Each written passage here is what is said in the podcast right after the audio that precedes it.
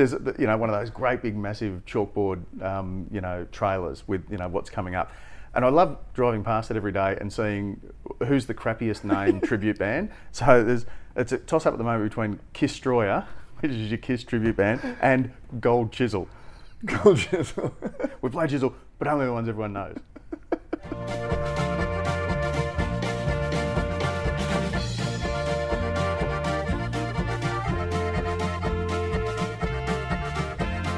Thanks to Cryer Malt and Sunshine Coast Craft Beer Tours. This is Good Brews Week. I'm your host, Pete Mitchell, on location in the beautiful Sunshine Coast, and joining me right next to me on the sofa is none other than Matt Kirkegaard. G'day, Matt. Well, this is a little bit intimate, isn't it? We're sort of uh, side by side on the uh, on the, the, couch. Right, there we go. Level put a, couple of put a couple of cushions in between just so in no, case. No, No, it's an armrest. Just an armrest. Not that, there- not, Not that there's anything wrong with that. Um, but yeah, no, it's, it's nice to have you um, up here. We're sort of looking out over the uh, wonderful Mooloolaba Beach. It's absolutely ba- yeah, look. As I say, not the not the best day. It, this is- Cyclone off the coast and all. Exactly. So I'm prepared to make a couple of allowances for um, you know beautiful one day. Yeah, a little bit shitty cyclone the next. uh, but as long as I um, in an hour or so um, at the airport and my plane actually takes off and I get back to Melbourne, all will be well with the world. But between then and uh, yesterday morning, we've been out and about a bit. We spoke in previous podcast, uh, lots of previous podcasts about, you know, we must, we must, we must get out and do a tour. Um, so Josh Donahoe from Sunshine Coast Craft Beer Tours very kindly offered to, to put a bit of an itinerary for us together. And it not was only that, sparked by the, the hottest 100, which we won't go into again. But Yep. you know, a couple of breweries featuring um, quite strongly in the Sunshine Coast. Um, And new entrants as well. Which new was, yeah. We had this week. We had uh, Heads of Noosa, you know, their official launch, and the um, last night we had the Your Mates official launch. Um, so it just seemed like the perfect opportunity. The planets aligned, get you up, and uh, we had a very Even, busy even day. if I was just your plus one, I, I still felt important.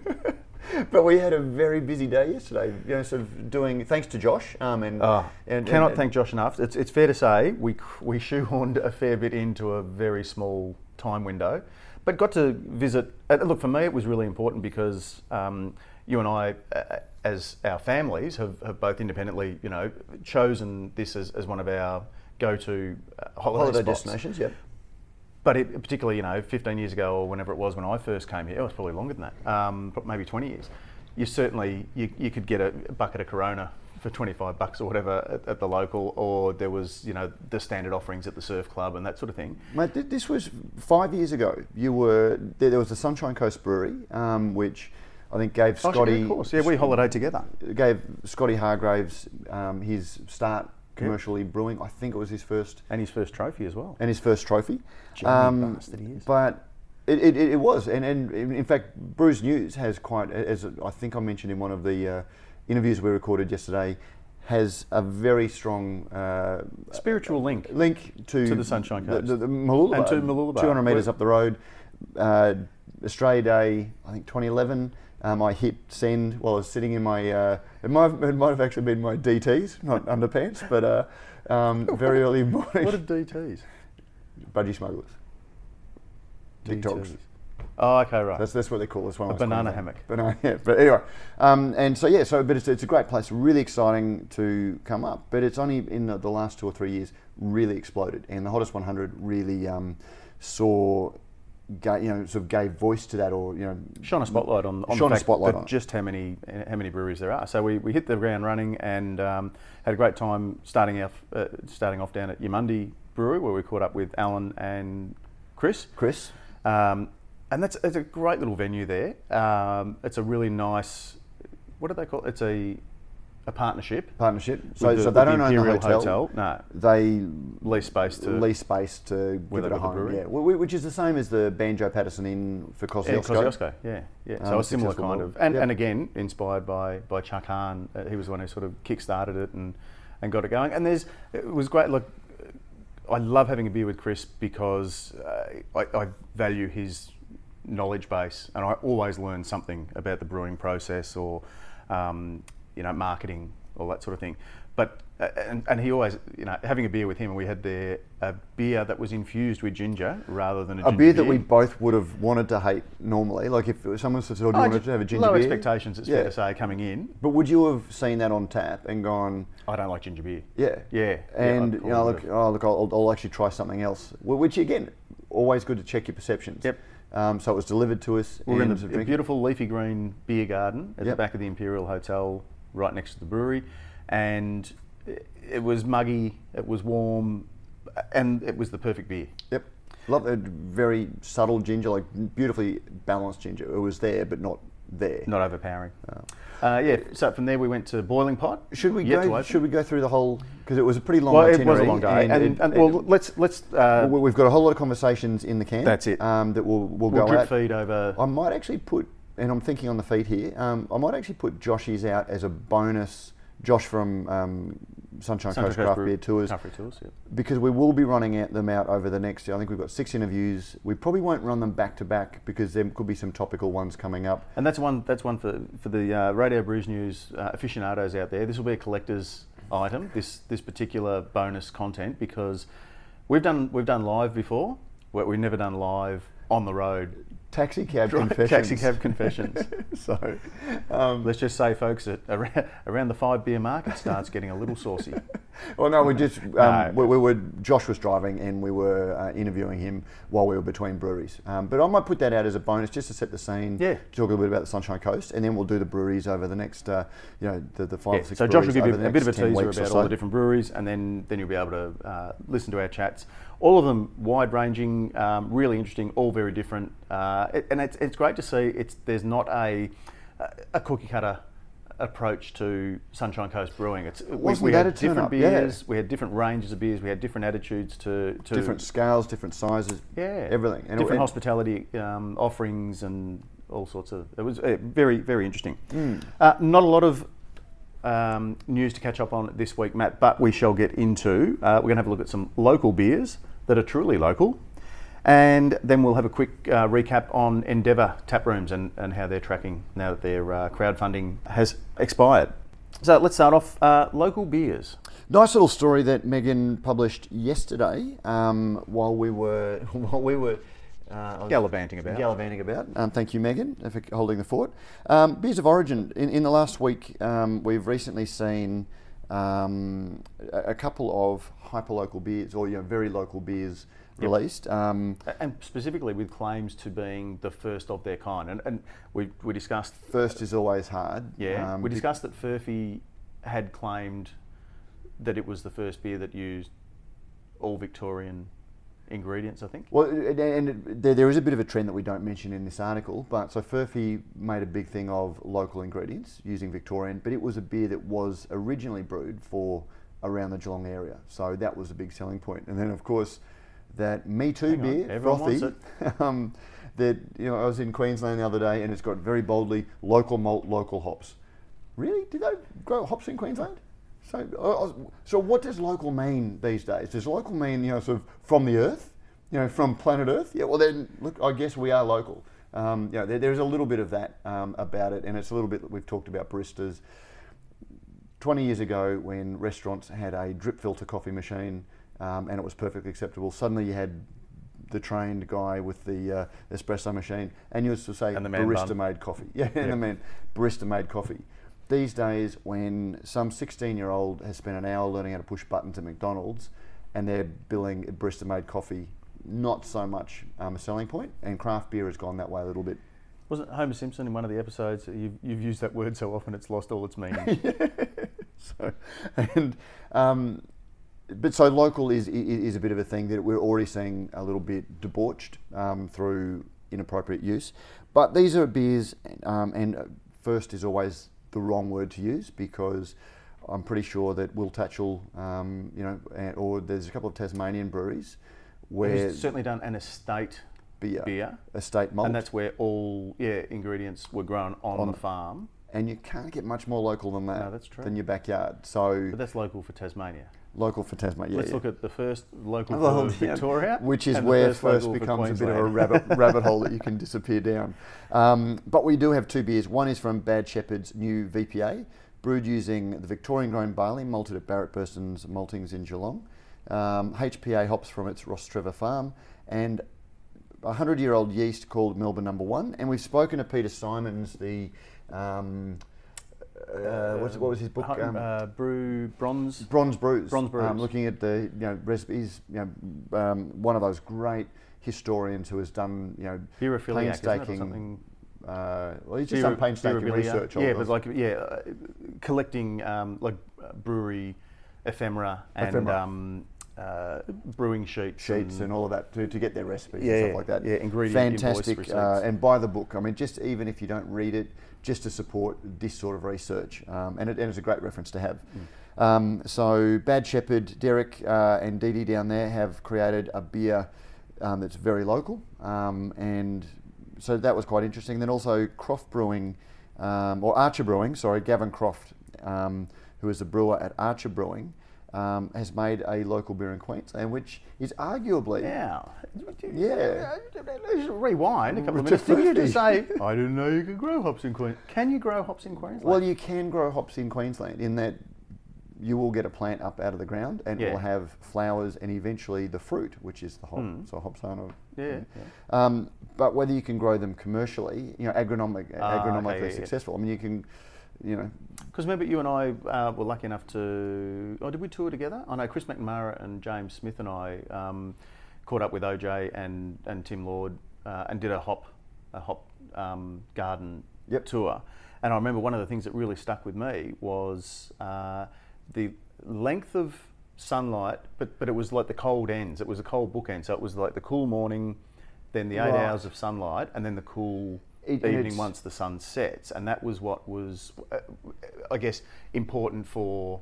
it's because it's, but it's very much around the sunlight because they grow based on the length of the day, Day, and I think yeah. they actually reach, you know, almost throw over the top of the string, you know, as the longest day Yeah. passes, and, and, Yep. they, and that triggers them starting to flower or.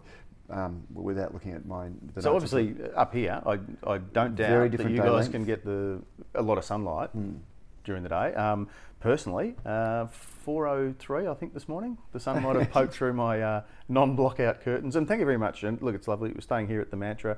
Uh, Oh, don't- don't give them- they're not Matt and I- paying- you they may though. You never know. I'm Well, I'm just for saying for people who, who No, I, that's I would Our- love our- to do the prof experience. Our, our sponsors, uh, our, our, um, supporters are paying for this because they're the ones who give us the money to sort of actually. That's it. And we've chosen wisely. We've got a really good rate, and we've, we're sharing. And we, well, but we're Now, not, Matt, Not the same room. dear listeners, I must say, no, not the same room. Uh, Matt gave me the front room with 180 degree views of the Pacific, um, but with no blockout curtains. Uh, nautical sunrise was at yeah just before. Four Were you trying to grow hops in your room this morning? Let, us get back I could have. so okay, so length of day. I don't. I don't argue with the the amount of sunlight that um, that they could get. But yeah, I would have thought that the uh, the But hotter, it's the length at the right time, and that's Yeah. why you know when when you sort of read about the bands of latitude that hops grow in, it's very much around um, to the light. So, Yeah. And, and when, when you speak to commercial hop growers, um, they sort of say, well, you know, you, you can grow them. And a lot of home brewers have been making their own hops, and they've been talking about Yeah. growing their own hops in, in Queensland to have their own little you know estate brews. Yep. But whether you can grow them commercially, and that's where So, look, I'll, yeah, I'll tell just us where- where pick did up. so the struggle that um, Archer had was that they had planned to source barley from Gavin Croft's cousin's Goulburn farm and hops from a Stan, Stanthorpe grower. And I met with the Stanthorpe grower Isn't earlier in the year. So Stanthorpe is Queensland's wine I know region. Stanthorpe, but isn't Goulburn in New South Wales? Goulburn is New South Wales, but that's still how far away is Goulburn? Goul- well, Goulburn's It's in New north- South Wales. Yeah, okay. Well, they're even more local now. Um, But where's Archer? Archer's Queensland. But we'll, we'll see. The, but the, the, the, there was harsh weather conditions, and that's one of the challenges with um, if you want us to say I'm only drinking local, then if you have a bad season, you, have don't no drink. beer. Um, your exactly. Feb, enjoy your Feb fast. Yeah, enjoy your year fast um, because there's no barley for that product, and same with um, you know hops. And whilst we all love the feeling of celebrating something that's small and local and boutique, there is no safety net. You know, you get Mm. if if you if you are aligned to only one apple orchard, um, hailstorm comes through, You destroys don't, you the don't crop got no cider. you get no Yep. cider that year, or you get no apples. And that's one of the reasons when people say food miles, and things like that. Yes, as a ideal, it's a Yep. great thing to sort of shop It's as local as you concept. can. Yep. But one of the reasons that we have concentrated farming sectors, or you know, we sort of is because some areas are better than producing in others, and it also diffuses the risk. Um, And you can also you can protect against pests and all that sort of thing. Exactly. Cooperative farming, Yep. all those sorts of great things. Yep. And then the free market allows that stuff to go to where they can't grow it. yep. Yep. Of course, know, and so support your local entrepreneur rather than having to drink hyper local. But as with anything, you know, there's a little bit of, um, shall we say, insidious creep um, with, with with these ideas. You know, where How do you spell that? where Insidious. you know once you start sort of saying, well, we'll we'll sort of cast it a little bit wider, or you know, we won't. Um, suddenly you start getting oranges available 12 years, uh, 12 months of the year because you're flying them in from Spain and South America and Valencia. and, and exactly. So, you know, and peaches. Like when I was a kid, And you only had all peach. our One of the treats of. Christmas was uh, one of the treats of Christmas where you had your stone fruits um, over Christmas. Only time I ever had cherries and strawberries in And our strawberry, house. yeah. These days, strawberries are available um, and Australian grown, ten months a year. They're not very good strawberries, um, but yeah. So so there is this this whole notion. But anyway, really really exciting thing. But it was interesting that you had this hop grower um, in Queensland who, you know, he's only one Now, or two when you say a in. hop grower, what? He's got a like, the hilltop hops in Queensland, where they've got a block that they've a couple of engineers decided to have a crack. Hmm. Um, if I was a brewer, it's nice to have a nice little beer like this, um, um, but I wouldn't be bank, betting the brewery on having a local beer because you're Queensland. Chain of supply. You, yeah. You've only got two suppliers. One of them wasn't able to su- supply the, the, the promised hops. The other one has one block. Um, you know, if you get um, if you're growing them out of their recognised region, they're possibly more likely, um, you know, more um, that's susceptible to disease, and yeah, pests or and those sorts of things. And yeah. if you get it in, suddenly you're you- you're gone. So um, anyway, but look, really love the concept. Seek really those beers out. to So. Bad Shepherd VPA, Victorian Pale Ale, and, uh, Archer, Archer's um, Q- QPA. PA. Yeah, mate, I, I really worry though, and I just want to preface that conversation by saying we're not shit canning the idea, but when you get a media release, you've got a brewery sending it out saying, "Hey, we're really proud of this beer. We've made this beer. Here's the philosophy behind it," um, and you, you, buy into the philosophy. But at the same time, sometimes I worry that we sound like we're shit canning or sort of you know having a go at it when it's not. We're just sort of saying, well, here's the philosophy, but there's a reason why sometimes things have evolved. And uh, you know, Mm. we, we've we've talked recently about big Yep. beer, and you know, w- one of the things that made craft beer exciting was it was different to the the lagers that went before.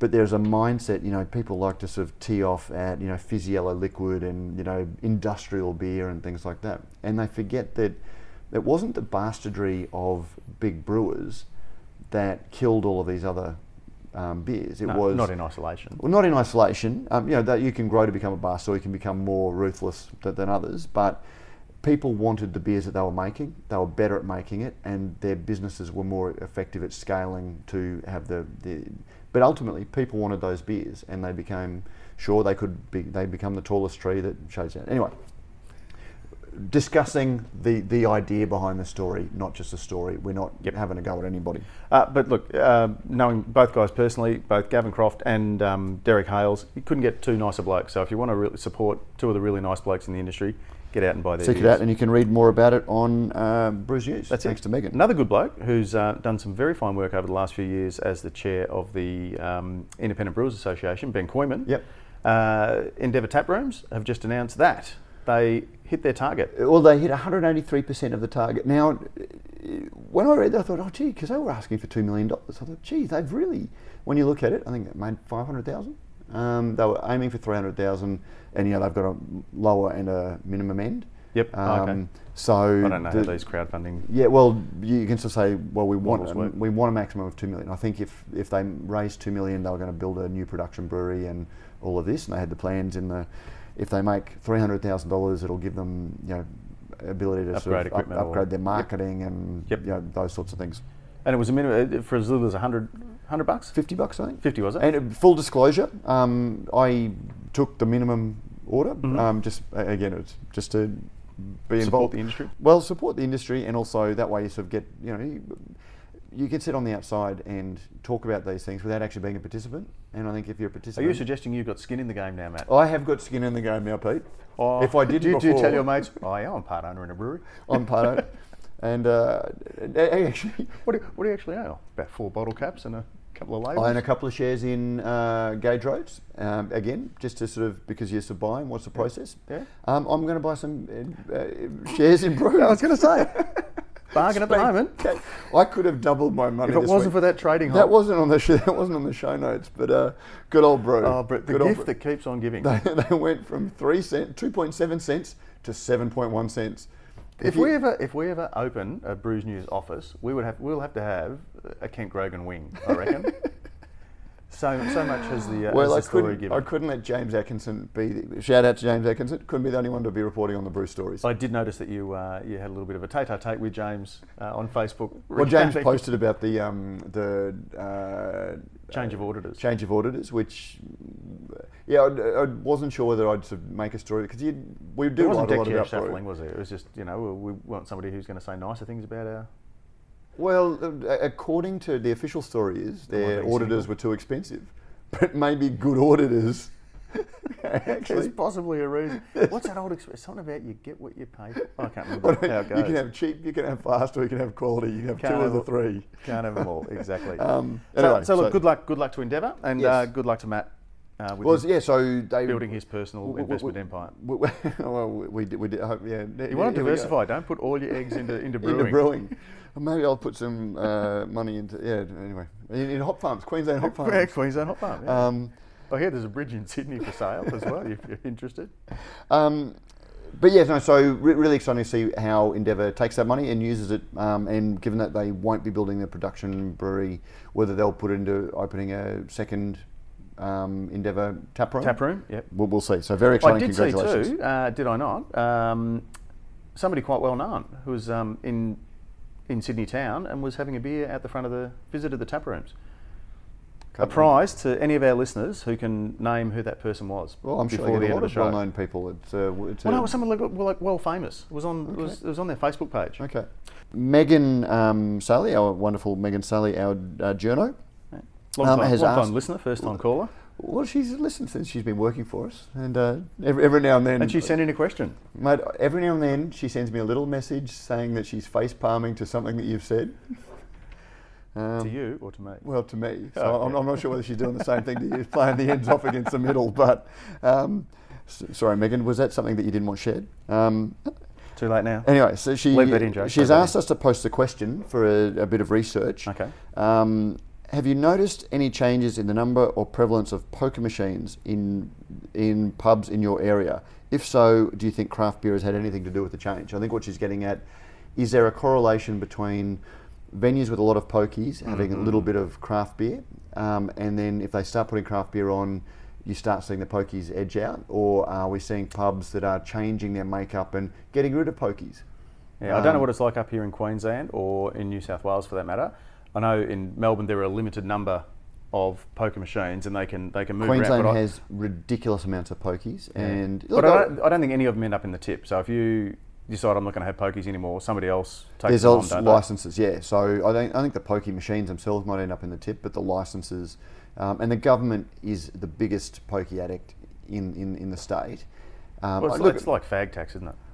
It- yeah, it is. And uh, look, I've got no fundamental problem with Like pokies. you- if you want to gamble, um, you just get used to having it in your budget. and, and you want to do it. But it's it's it's one of those things that it it's just a slippery slope. And you know the the club, the pubs and clubs said, you know, 20, 30 years ago, we need to have pokies, otherwise we're going to die. And you know, you hear people sort of saying, "Oh, you know, pokey saved the club industry and or the, the pub industry." And my argument is, it's actually killed the pub industry because you're left with these shells of businesses, huge businesses that have been funded by pokies, um, and places like you see pubs that advertise, you know, guaranteed 4 a.m. close. They've got a late license. They're not staying open to serve pub meals, to have you know the, the guy in the corner is playing the Eagles' greatest hits, serve craft beer they're staying open and guaranteeing to stay open to four. So that one sad person Could be a happy person. who'll sit there just losing Yeah, just money. Um, churning the pension through. And that, if, if you reckon that's a saviour, sure, the, the, the club's door might be open, but what is it offering to the community? And I'm like I'm a real believer in craft breweries. A lot of the craft breweries that are really succeeding as local parts of their community aren't. It's not just about the fact that people love and craft beer. The venue that they offer is something that people actually want to go. It's a place that people want to go to drink. Um, and it's a night you've got your dog, you've got your And kids, you're Matt, that's, there. that's where it's changing because I think yeah when the when pokies were were sort of first came into Victoria, you didn't drink at home a lot. You went out to the pub Yep. To drink and you caught up with your mates and what have you. If the pokies happen to be there, it might mean instead of staying for two hours for a couple of beers and a chat and a, maybe a counter meal, you'd stay for four hours and, and churn 20 bucks through Yep. the machines. I think now we're less likely to go to the pub unless there's either you know a trivia night, an occasion. I'm in the pool comp or the darts club, the or it's the footy club meets up there for um, you know announcing teams or whatever and then the, the pokies are there. I, I, I don't. I, I think our, our drinking habits have changed along with that. In Melbourne, particularly, I don't like I, where you see good craft, um, if you like, um, accumulation of venues. It's probably not really where the where the pokies are designed to be because I think certainly in Melbourne you tend to have lots of pokies in a big expansive Yep. and it's got the bistro, it's got the family bistro, Yep. it's got the children's playground, it's got a drive-through bottle or a Dan Murphy's attached to it. Whereas anywhere that's got pokies in a nice Queensland is basically that sort of because like hotel and there's a lot else playing into it. You know, the Queensland hotel licensing system and everything is it's you know has killed hotels as being the local because they've had to grow so big to fund the costs of being a hotel and the pokies help doing that. But in return, you've just got something that is you're working out how to get people in to play the pokies, which is almost the antithesis of getting people Yeah. in to be Yep. the hub of the local community where people say you want people staring at a screen pressing buttons like drunken rats, um, not being socialising. So anyway, so let, let Can, Megan can know. hear from our listeners um, Yes. to answer Megan's question for her, particularly for those in maybe in South Australia, our listeners in Western Australia or, or New South Wales, who can shed a bit of light on how, yeah, yeah, ha, ha, are the pokies Is your local RSL putting on a couple of taps of craft and beer? And maybe adding some craft beer to the mix and bringing in a new because I know changing the demographic and those Yeah. sorts of things. Could actually a couple of years ago, the Southport RSL, which is one of the big pokey I have dens, been there with you. Yeah, and they were looking at getting into craft beer, and the, because the manager was a craft beer um, guy, and they were putting it on, and they were trying to support it. But again, if you're a if you're a 25 year old looking for craft beer, you don't go to the pokies. You, you don't because you don't, yeah, you don't go to the, RSL or the, the club. and it's signalling club. because everything Yeah, about it, you've got your ABBA revival band, your sort of don't knock the old Bjorn again or no, Baba. no, no, no, no, no. But you know, th- th- those big venues, they've got your knockoff um, tribute band. Then they've got some dodgy magician. Yeah. oh, sorry, they're not not dodgy magician. Then you've got some magician who's sort of doing the the, the circuit, um, and that's not exactly the sort of entertainment that gets in your 25 year old person who wants to sample. And just on, of I love the way that they're all so imaginatively named. Like the there's, there's uh, the local the big the Burvale, the Burv, which is you know it's it, it's one of the it's yeah, iconic. It's you look up the definition of beer barn, it's got a picture of the Burv. um, but there's you know one of those great big massive chalkboard um, you know trailers with you know what's coming up.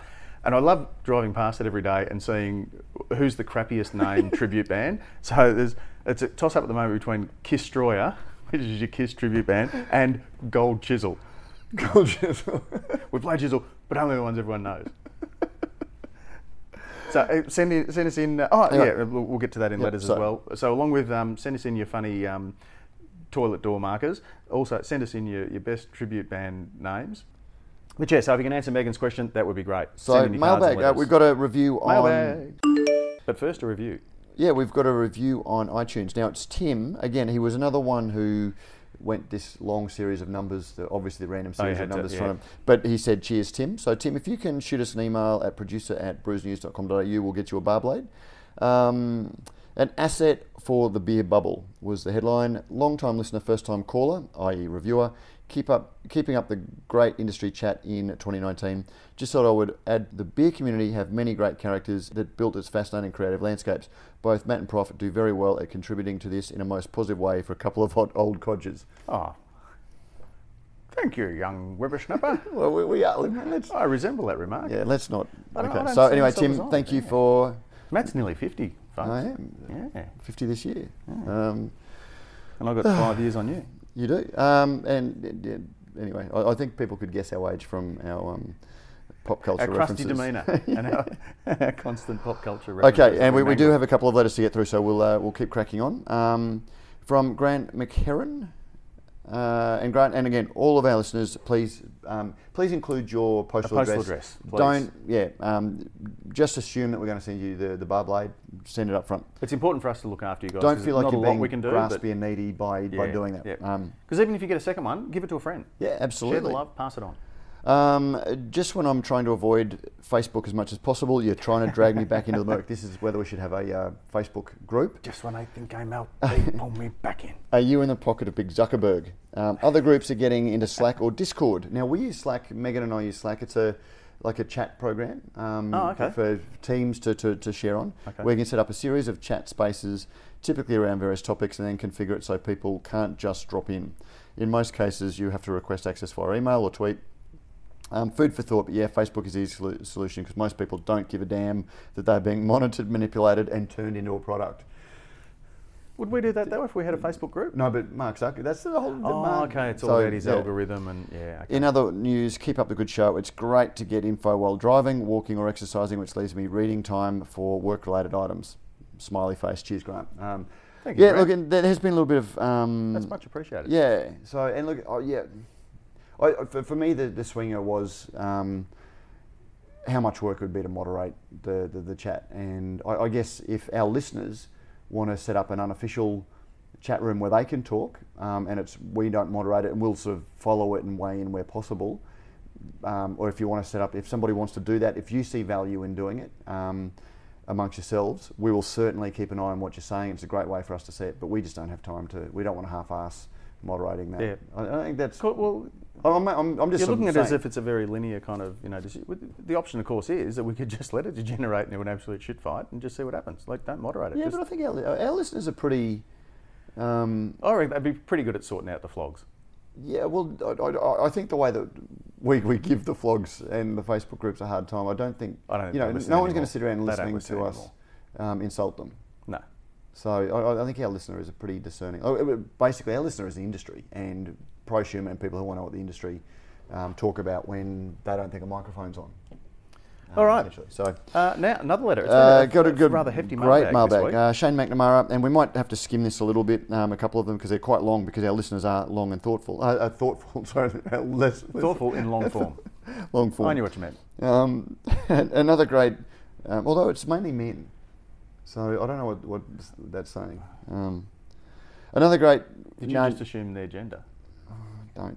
Um, another great roundup this week. Just thought I'd pop you guys a line on a couple of things you mentioned in the podcast. There is no need to read out this letter unless you find it interesting, and we did. Oh. Um, Pete, you mentioned brewers intentionally adding haze to NEIPAs. There is actually a little science to intentionally adding more haze to NEIPAs. Hopsteiner released a note about it in a recent newsletter, copied for you below. We'll put that in the show notes, um, listeners. All about yeah, geraniol and all sorts Mm. of different compounds and how that. And uh, I, I totally get that. So thank you for sharing that with us, Shane. Yeah, one of the reasons for previously never dry hopping being ferment, uh, during fermentation was the scrubbing effect CO2 has on hop aroma. This is thought to be overcome by the continual and serial use of exceptionally high amounts of hops during fermentation, um, concentrated, e.g., Cryo hops or otherwise, and the fact that haze, i.e., proteins, can capture some of those flavours. Previous West Coast IPA recipes didn't use the same hopping rates and failed to have present the proteins to encapsulate the hop flavours, and therefore dry hopping during fermentation was by and large pointless, as all of the aroma was simply lost. Yeah. And probably just on that too, Matt. Um, apropos of nothing in particular, but uh, shout out to a very good friend of the program, Professor Charlie Bamforth, who Congratulations. landed this week a great little job at um, a little startup over in there in Northern California, um, Sierra Sierra, Sierra Nevada. Nevada, which perhaps isn't surprising given if there was a brewery that he raved about and he always praised whenever we spoke to him. Yep. It was Sierra Nevada. Yeah, so he's in there as a, a kind of like head of um, right in Charlie's wheelhouse. It's it's quality and um, controls and all that sort of stuff. Yep. So, So good luck to him. Well good, um, now th- there's a bit more. Uh, second, you guys mentioned doing a test to see differences between pasteurised versus unpasteurised. Yes. I'm going to be out in Australia judging for the ARBA, and we'd be happy to help you guys out with conducting the test, i.e., help facilitate uh, and conduct the exercise. Uh, so Shane's not in Australia. No, I was talking to Hendo last night um, Okay. at the opening of, of your mates, um, and he, I, I, I'm pretty sure I know the name, but I can't, and I'm going to say New Zealand, but I'm not 100 Okay. sure. There you go. So But Shane, please let us know where you are and give us your address so we can send you a Beyblade. Uh, and we'll be happy to help you guys out conducting the test, i.e., help facilitate and conduct the exercise. Uh, I'd expect quite a few judges to be in town, so I would make good use of some brewers the day before judging 7th May. That's not a bad idea. See, This is why our is- listeners are uh, awesome. My recommendation would be to host it at Brick Lane. Um, use a tetrad, a tetrad test to help identify whether um, they are different or not. This test is a little more statistically valid than a triangle test uh, when using fewer people. Use a blind CAT. Now he's going to have to explain There's, some of these there's things. a lot of technical stuff here, but Um, for those who missed the last conditions, episode, yep. this is where we, we talked about, you know, can you tell the difference between a pasteurised beer and unpasteurised beer, Yep. and would we be able to set up some sort of test where we could put pallet up against pallet, but also Mm. to scientifically test and say this actually has uh, less uh, you know volatile compounds of this. I want a data point because at the moment, you know, we, we posted an article about pasteurisation and brewers should consider it because there has been a few issues. It's one of the, the, the great no-goes for a lot of craft brewers. You know, Yep. it's still the sign of Yep. craft beer. And they just say, it, I can taste the difference. Now, my old man can swear that a beer that's been in cans tastes metallic. And I'm calling bullshit on that um, because maybe once he tried it and the beer, for whatever reason, you know, 30 years ago, Yep. and now he's convinced. Um, and if you know a beer's pasteurised, so I'm really thank you, Shane, for suggesting, and we will. I think we'll absolutely work towards that. Um, Yep. as I'll reach out to, Mm. to uh, Paul Bowker and Johnny Seltin out at um, at Brick Lane. Already we done that. They've already said yes, we Oh, can do excellent, it. there we go. Um, it's just sort of that'd be great if we can Yep. Get that to happen and get the right people in the room and just sort of and as I say, yeah, like let, let the results fall where they may, and, We then it's a really a interesting discussion. Yeah. Um, and we can, you know, it's fresh, Yep. off the line, Yep. um, not. Because the discussion around that, that article of, on pasteurisation was really great because there was sort of, well, you know, there's, there's a few different camps and all of them have very valid reasons for believing their, you know, position to be, Yep. uh, you know, But that's the thing. I've never seen any the study. Yeah, so so Yeah. It, it'll give us a data point too. Um, third, Fuller's have now sold to Asahi, so it'll be interesting if Fuller's continue to follow the activities I highlighted in a previous email. Um, Shane Oh, chat about yes, Fuller. you did too. Yeah, Um, yep, about the um, there's like a heritage brand, all, all that. Yeah, and we which had great conversation with uh, rolled on Zoe into other- and that's it. Um, yep. So in the um, um, got into the Coopers. got into the Coopers looking at it and uh, comparison, Did we talk it. about that? Did we let them Yeah. know? Did we let Shane know that it sparked this ama- a really great discussion amongst our marketers and they actually wrote to Coopers offering. Um, so so Shane, it uh, sparked a really yeah, I think he knows. Yep. Um, from Byron Lots, hi Joe and the guys. Ah. Love the show. My Ah. fish always gets on the wheel and gets me powered up when I listen to your show. so about our hamster on the wheel. Uh, much belated 200th, well deserved. Um, at risk of being controversial, controversial, uh, Mr. Cook needs to extend his limit. I think there, if there is something to talk about, when then we were prepared to listen. Um, brackets, but don't let Matt off the leash.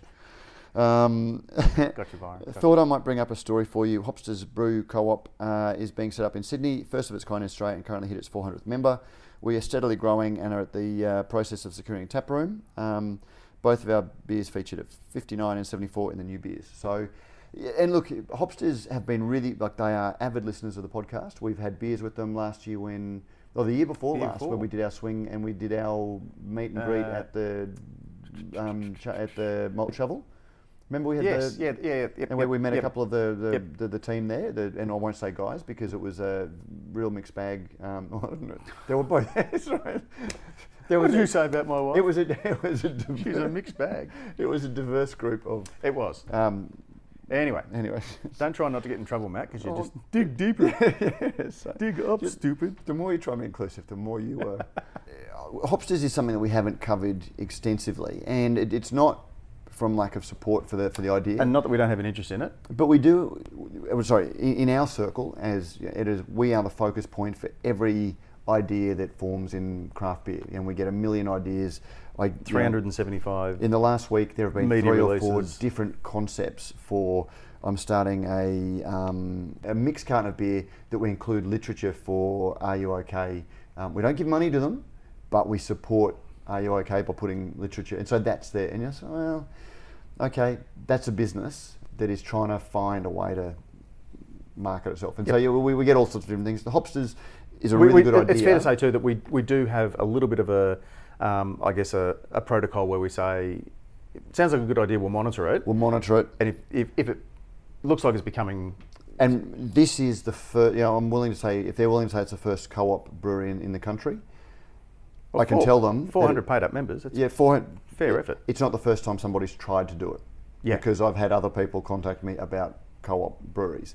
Um, and so we don't, just because we get a media release saying, hey, we're going to do this, it's a good idea, we've got a lot of passionate people, we'll wait and see. And it- But absolutely, when Hopsters get their tap room, we will be amongst the first people down there and recording our podcast, Byron. So thank you very much for emailing. We look, and that's apropos. He said uh, we look forward to hosting a podcast in Sydney one day, or at least a pop up for a beer. And just on that too, because I do have a personal relationship with Byron, uh, met Byron at the Indies Beer Awards Yep. last year. So he volunteered uh, a lot of his time uh, to come and, and help out stewarding and that sort of thing, which is a nice little segue into if you're in going to be in Brisbane.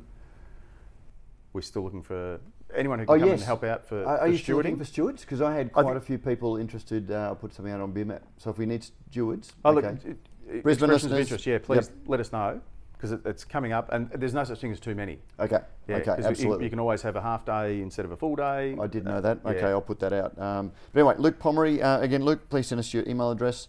Um, hi guys, have been listening to and enjoying the show for quite a while now, so I thought it was time to send a quick email. Meanwhile, 17 paragraphs later.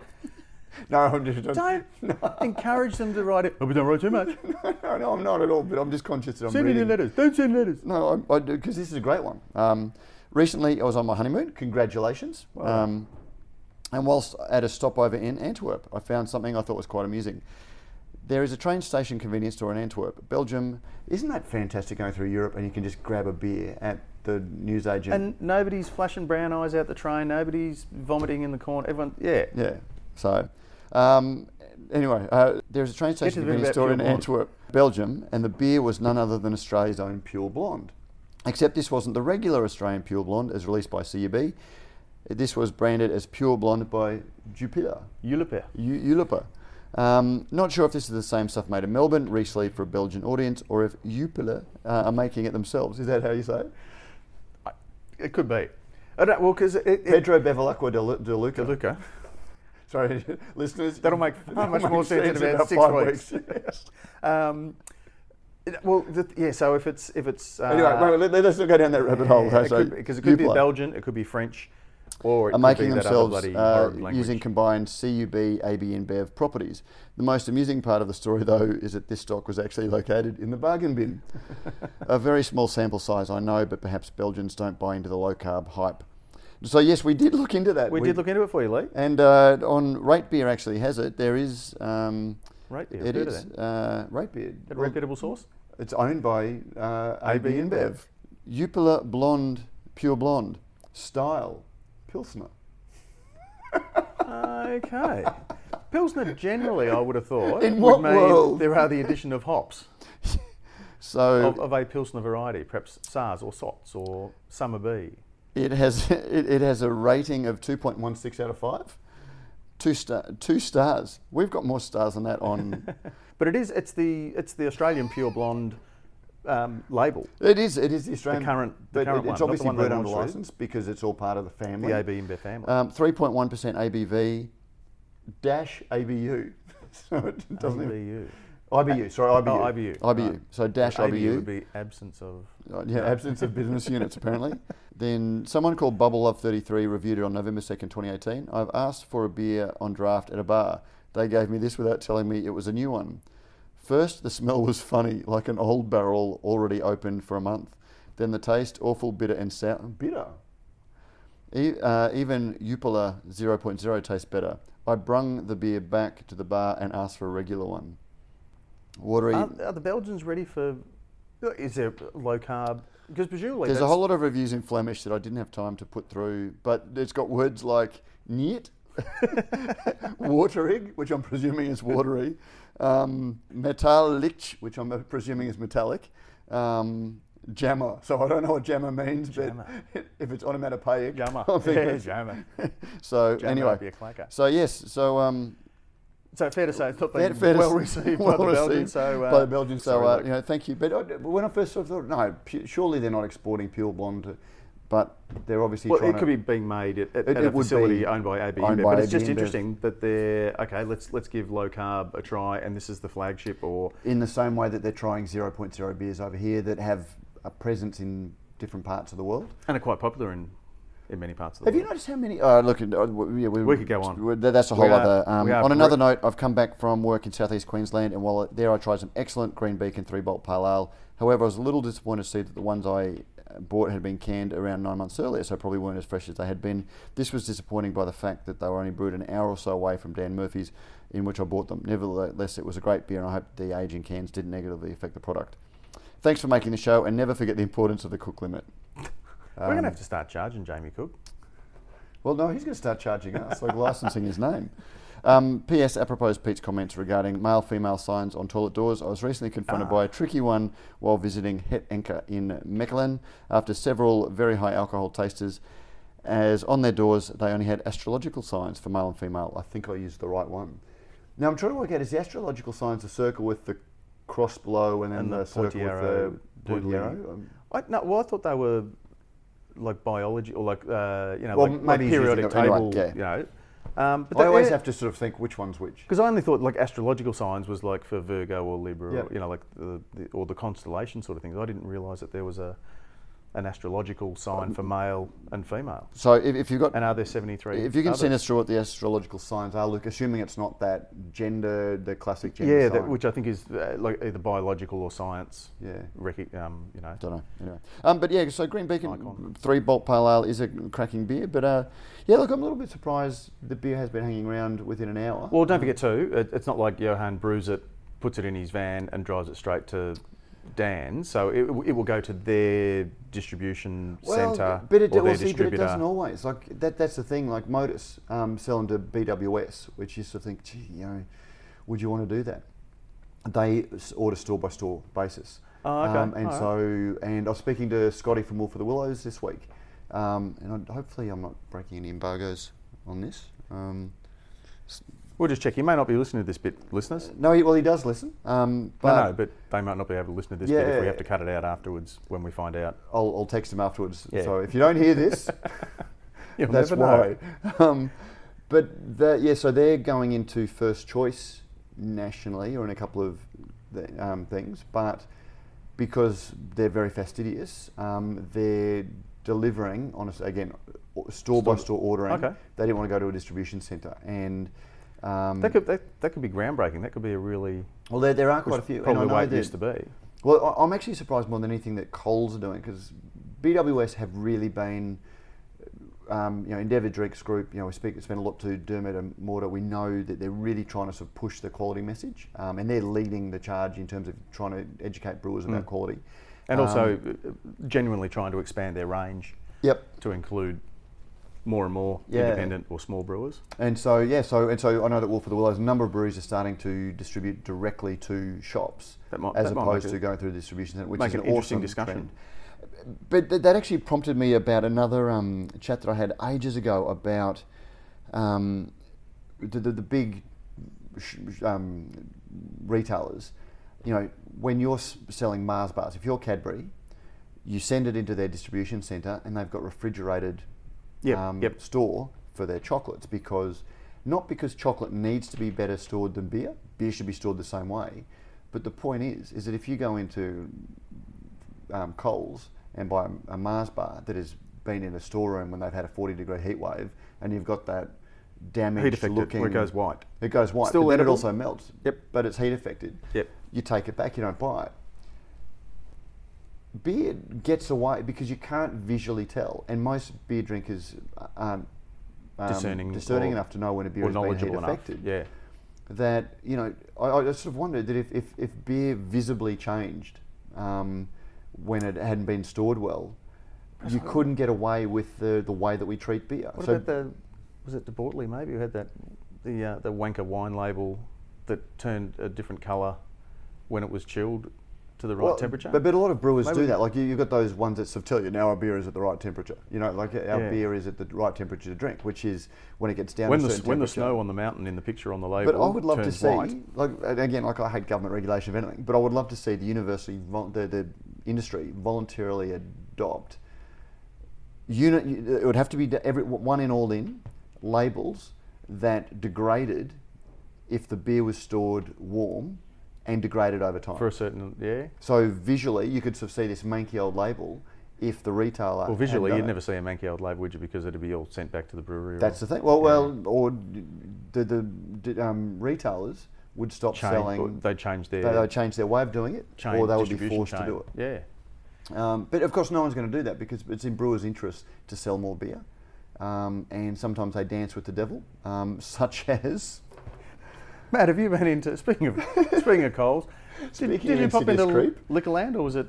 Uh, my, my local vintage. I, I, whenever I'm in a big shop now, Look at you all call grown up flogging, doing call, your own call it flogging, calling it a, flogging a dead horse. But you know, one, one of the things we talked about last week is the insidious creep that takes place in the industry, and um, Is that one of your terms, like bintang effect? no, or- no, that, that's a Greg Koch term. Actually, Greg Koch, um, one of the founders of Stone Brewing, um, he loves to call people out for insidious creep. You know, that where you gradually compromise your values. Uh, just a warning to listeners: if you're sick to fuck of listen to Matt flog Greg Koch, just switch off now, or just Well, well- just fast forward through to. Thanks very much for joining us, and thanks for your support. No, we'll no, see no, you all no. next week. And No, we're but, but, but it, it, uh, uh, whenever I go, because you know, eight years ago, Greg fired me up. Uh, you know, storm the bas- you know, storm the bastions Yes. about fresh beer, and we don't send our beer to Australia. Suddenly, their beer's in Australia, and going, what? Oh no, no, we, we, we've we've cracked it. We know how to get beer fresh into shops and get the pull through so it's fresh. So just out of interest, you know, like, like last year, had a bit of a chat with him, and he said, "Oh no, that's that's not acceptable. I'll look into it." Sent him a couple of emails afterwards. Didn't hear back. He was over here in January. Didn't hear from him. Um, and just wondering. And so I was in my local um, bottle shop. Did you expect he was going to turn up at your house you know, with a Oh six God, pack? no, no, no, no, no. Well, no, nothing like that. But I thought, well, while he was out here, he might, you know, not just Take to the opportunity. Yep, take the yep. opportunity, check out to take you up on your.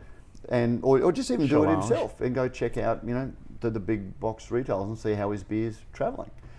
Nothing. So I sent him. So I was in my local uh, bottle shop.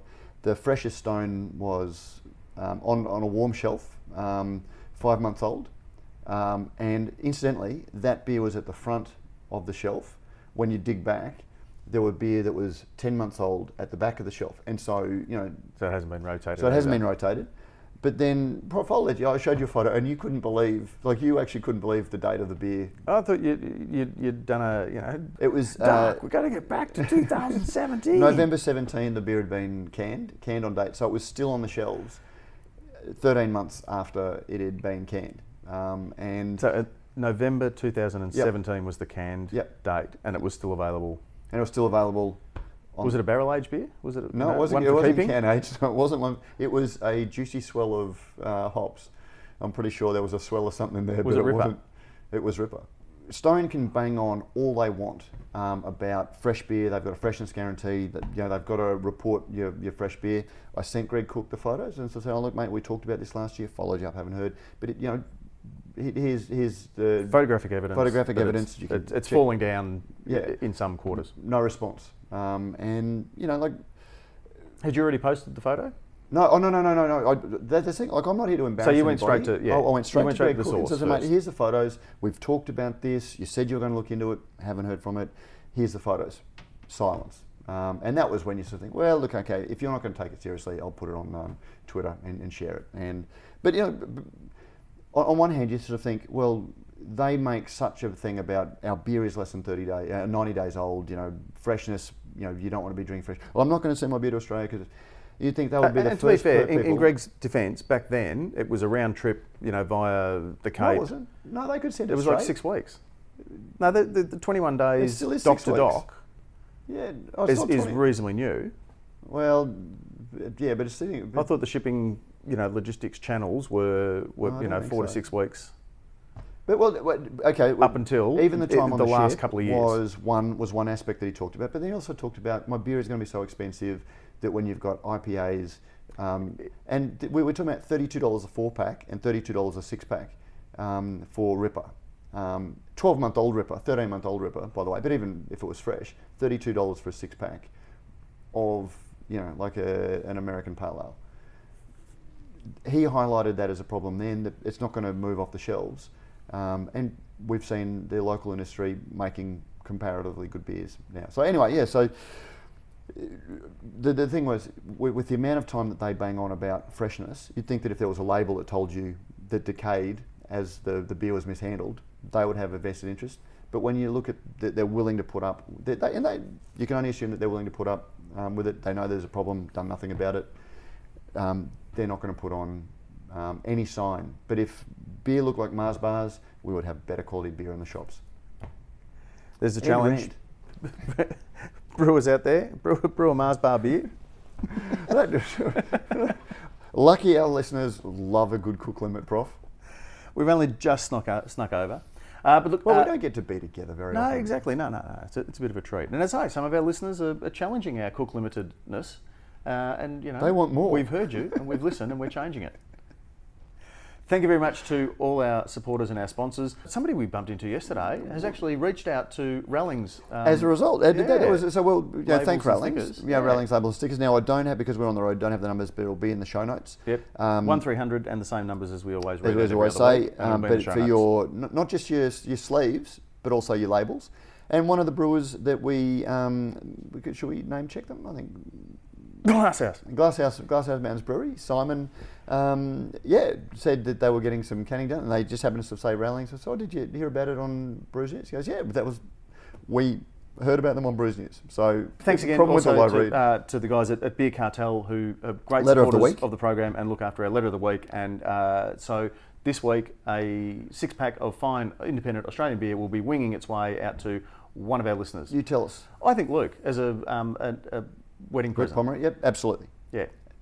And for giving us giggles about reading Flemish insults for low carb beer. That's it. Because we would never have discovered, you know, No. the, the Flemish for, you know, this is skunky and horrid and And metallic. diacetyl, not a thing. We, we were No, talking yesterday. We were speaking to Pablo. Um, Or Pedro. Or Pedro.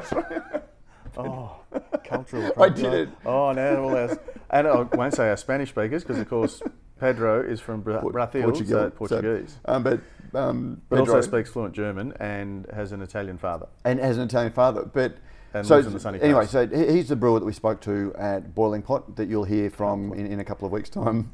Um, but Pedro Bevilacqua de Luca, um, lovely, uh, you know, sort of Brazilian accent. And we were talking to him, and you know, if, if you heard Peter or I say, "Oh, we love beer," like we would just sort of sound like norm, like or you know, it sounds like. Homer Simpson go, mm, beer. Beer. But you hear him say, you know, beer is my religion, and you say it with an accent, and I'll tell you what, Little god fingers came out of the clouds Exactly. it was beautiful. So we, was we, we need more um, accents uh, spruiking beer because it just sort of make look, and maybe that's French. You know, we we know um, wine. The wine industry has had all these uh, Yeah. accents. We need Terroir sounds so much better than dirt. parchment is so much better than stale cardboard, as Charlie Bamforth likes to say. Anyway, um, Exactly. Um, and so th- thanks again to all of our supporters and our sponsors, and particularly to Cryer Malt, who has been on board since day one and don't look like stopping And anytime soon. Because Exactly. we've had plenty of opportunities to piss them off, or just not give them the love that they deserve, like, Yeah. that, that they pay for. and they keep coming back. But they, yeah. Anyway, but the one thing I was Like going to say about Rallings is we do have a lot of industry listeners, and podcasts are something that we started doing this eight years ago. When everyone goes, "What's a podcast?" True crime. Everyone listens to true crime podcasts. People starting to branch out. Our audience is growing. But if you are in the industry and you listen to our podcast and you want to reach the brewing industry, apparently they listen to us. They do. Throw us a few bucks. Get get Pete on a plane somewhere else, and you can get more of this quality. There's Matt shaking a tin. Was it that obvious? he's given the horse a bit of a break to shake the tin. Um, thank you very much to Joe, who, uh, as always, makes us sound good and chops us up to make us um, neat and tidy and, and fit somewhere within some sort of cook limit. Thank you very much uh, to all of you. I'm Pete Mitchum, your host, and he has been Matt Kirkegaard. It's our, been our pleasure again for episode 207. Seven. So we'll see you all again next time for 208.